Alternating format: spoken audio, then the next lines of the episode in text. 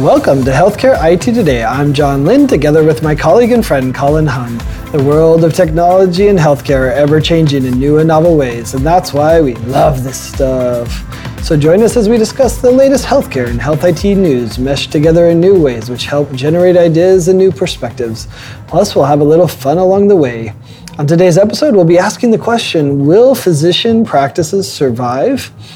And be sure to follow the show on Twitter at the hashtag HITSM and our personal accounts at TechGuy and at Colin underscore Hung. Plus, check out our 16 years of health IT blog content at healthcareittoday.com.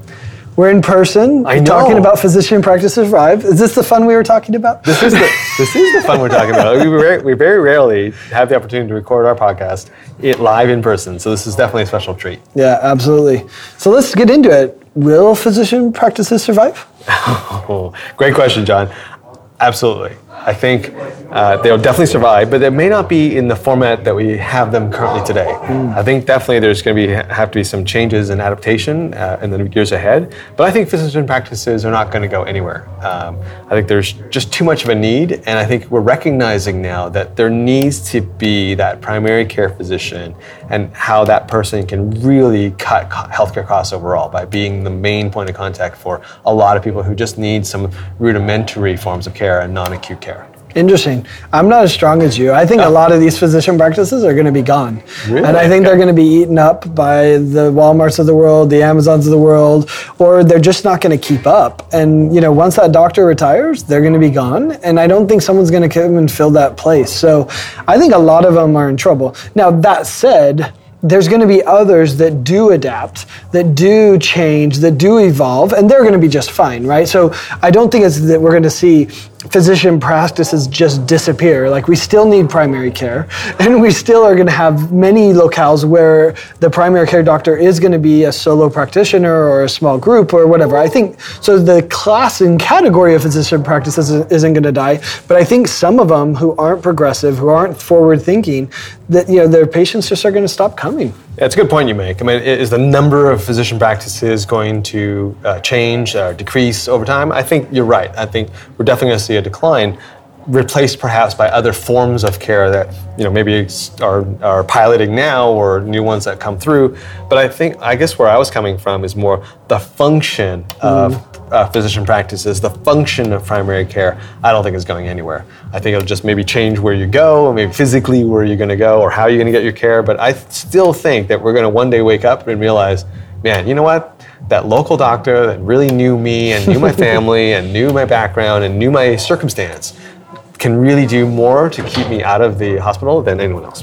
Well, I think it's interesting to think about that because do we really want to? And I think we've seen an evolution in many people who are like, no, I don't really want that relationship. I mean, we did a previous episode on That's this, right, right? that's right. Like, do we want a relationship or not? And so, to me, yeah, the function of addressing a chief complaint, yeah, we got to do it some way or another, right? I mean, I don't think coughs and colds are leaving, right? Right. like, we're still gonna, you know, cut our arm. We're gonna Right. do whatever, right? Like, we're gonna need stuff that needs certain care, and then also primary care is gonna help us with bigger things like cancer and other things.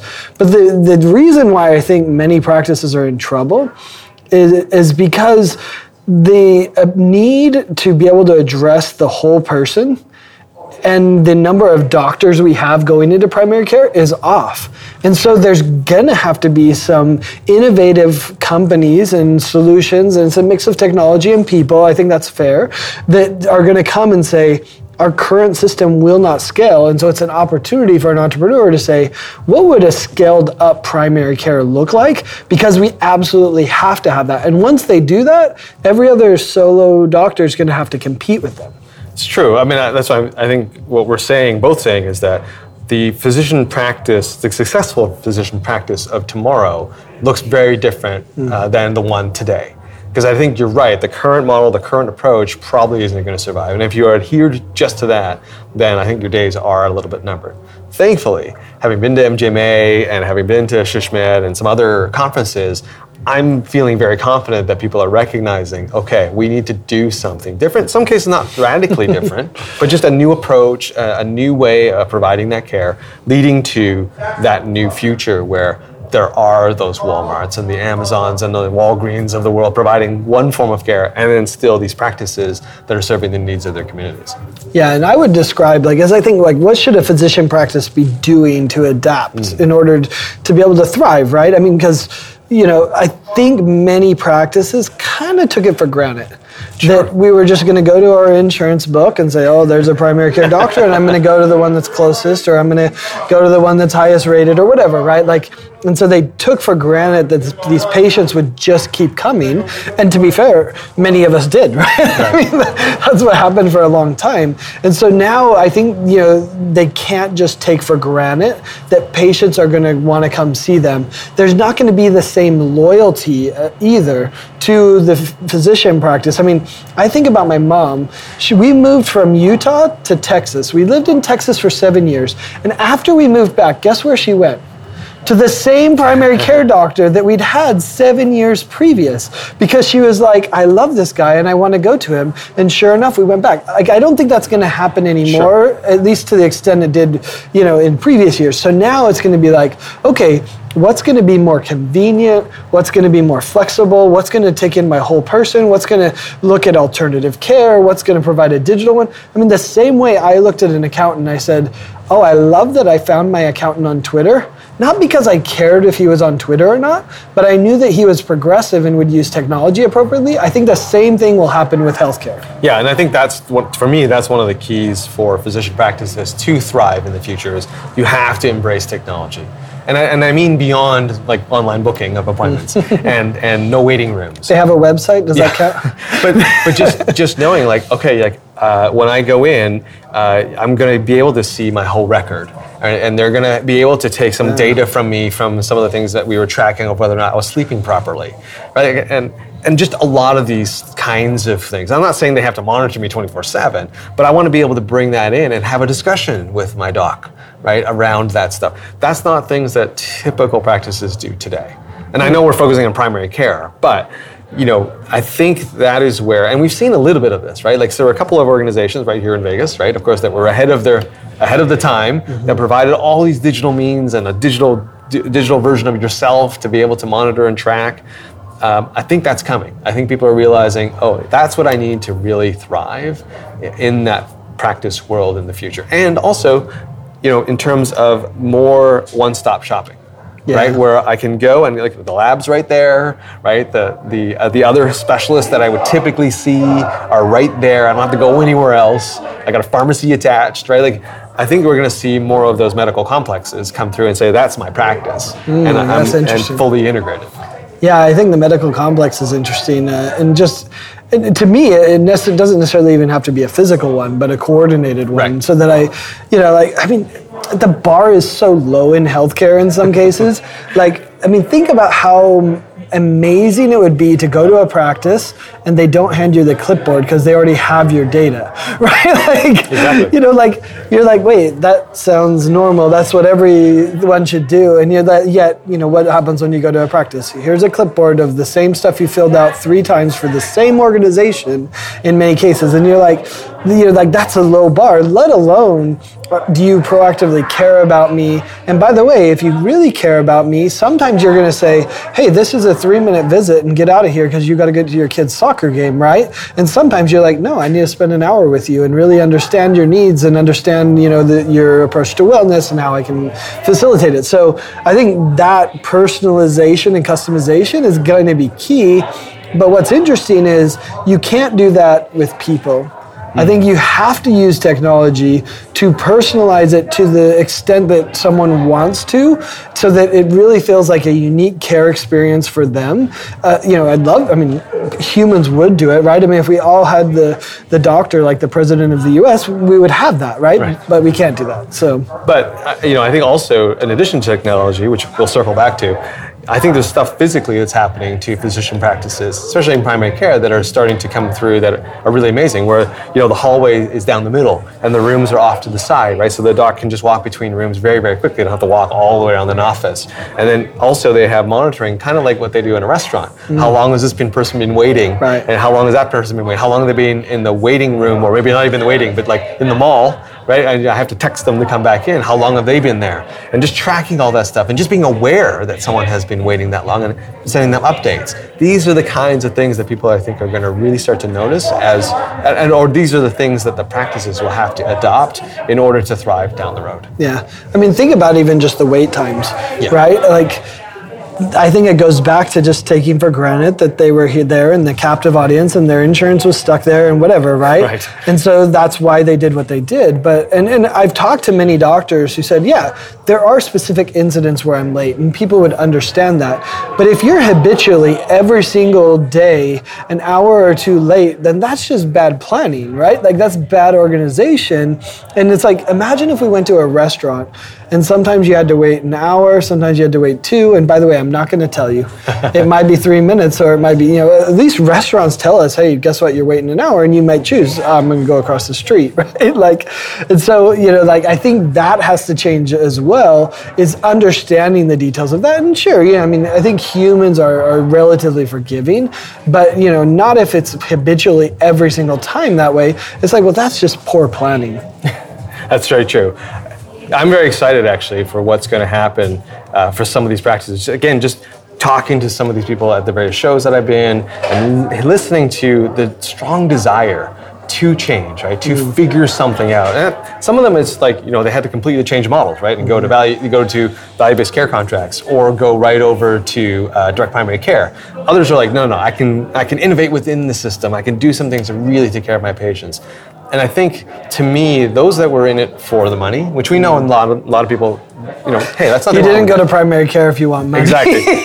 but I think that there's Maybe sort of the something's happening that with some of the practices closing, what we're left with with the people who really want to be there and who really want to try to make a go of this. And so I'm excited actually for what's going to happen over the next couple of years with the with the practices. Well, and I think the other thing that's key is practices have something that you know hospital health systems that are acquiring all the practices that the googles of the world that are, are getting in amazon getting into it Walgreens, all of these companies that are getting into it like what they don't have is is nimbleness right? They can't be nimble the way a physician practice can. Like you literally could decide we're going to change something and do it right, Right. like you don't have to wait. There's no committees. You, you, you could just Exactly. roll it out and you could create this personalized experience.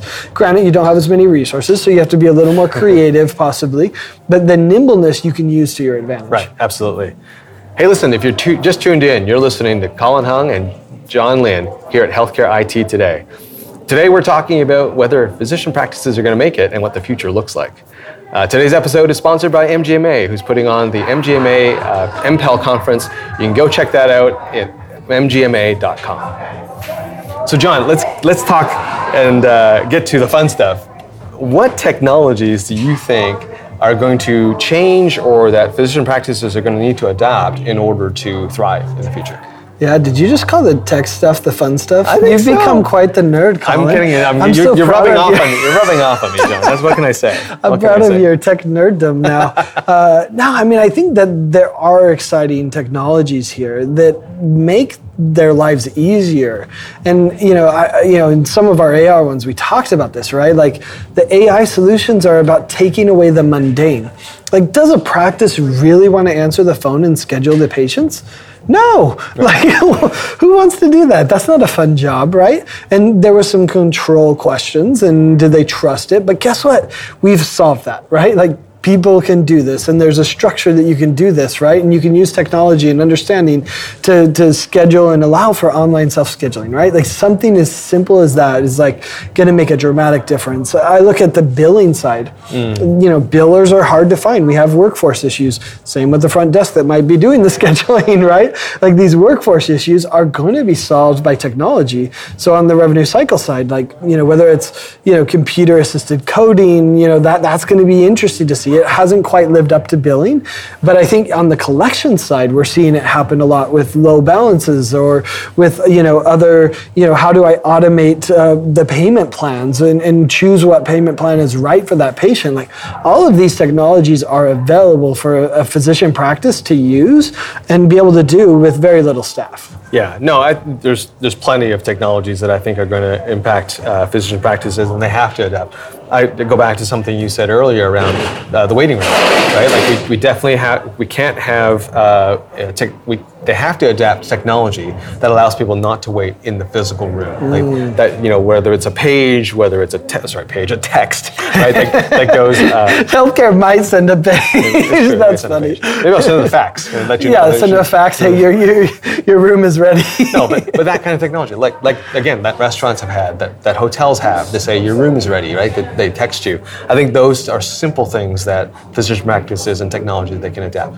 The other part is the whole intake side, whether it's you know filling out the form online, right? Looking to see uh, you know where, where can I book and how can I book the appointment. But even before that, like actually getting matched to a provider that matches my preferences? Can they speak this language? Are they familiar with the culture and my background? And, and, and those are kinds of things that we are starting to see now, right? In terms of being able to go and do that provider search before actually booking the appointment. I think those are things that we definitely will have to uh, have in order to thrive down down the road.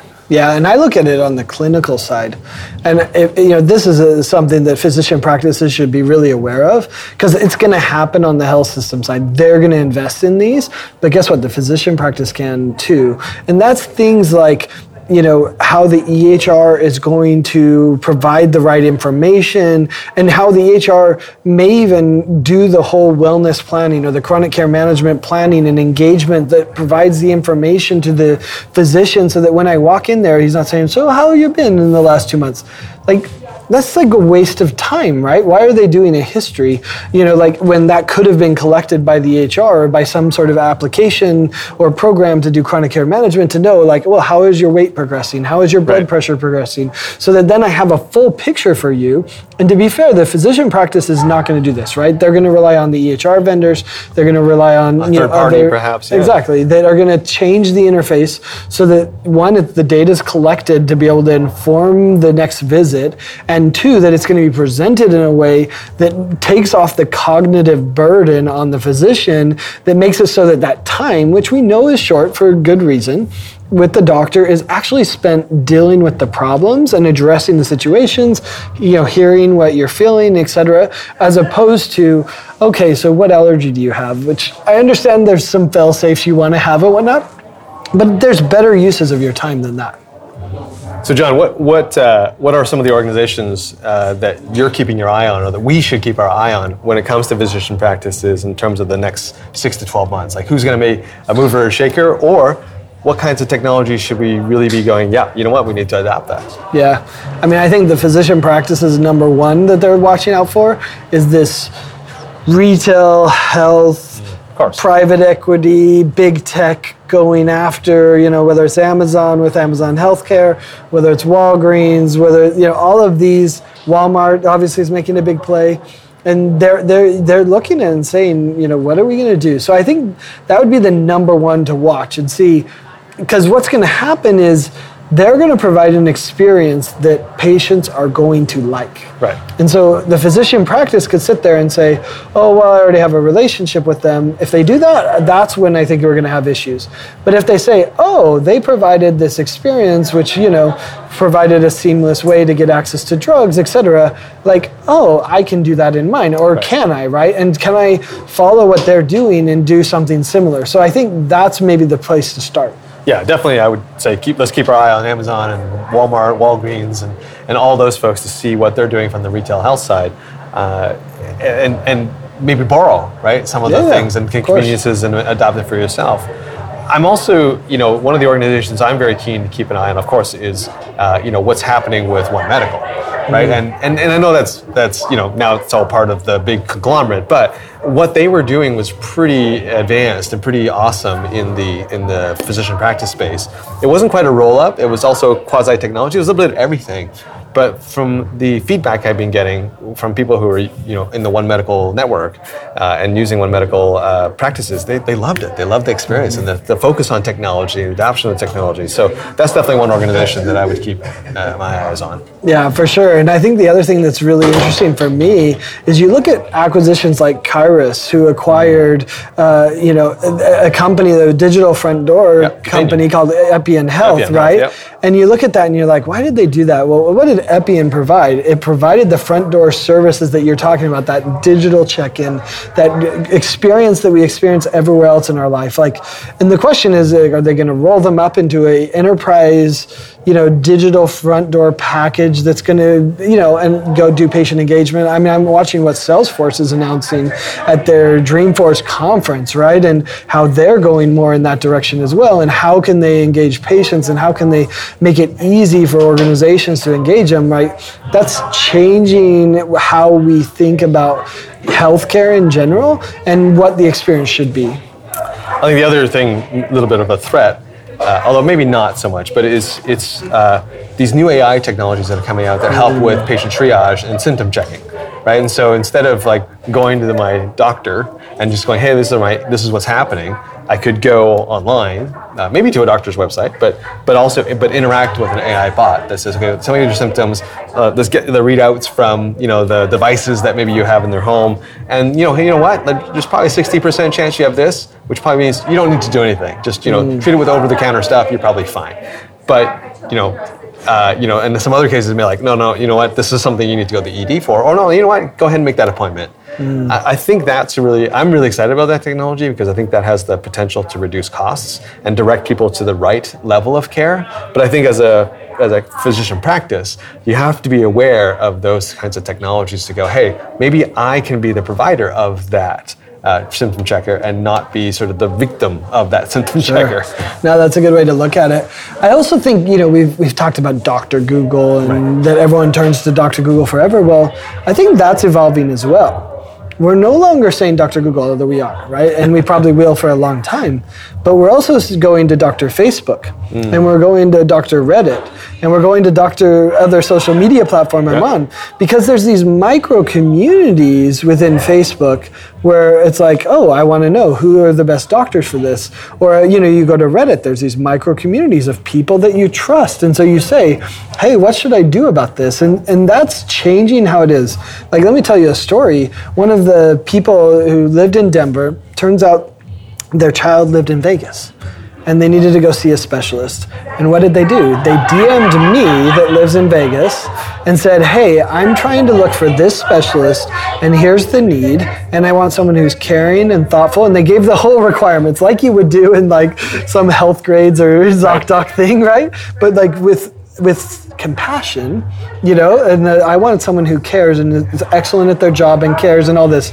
And so I actually reached out to my network and said, "Hey, who can you know? help me with this?" Sure. And sure enough, I sent it to her, and she's, you know, she sent her son there. So it's like, you know, there's all these little social media powered networks that are influencing where we go now that I think are much more powerful than most physician practices realize.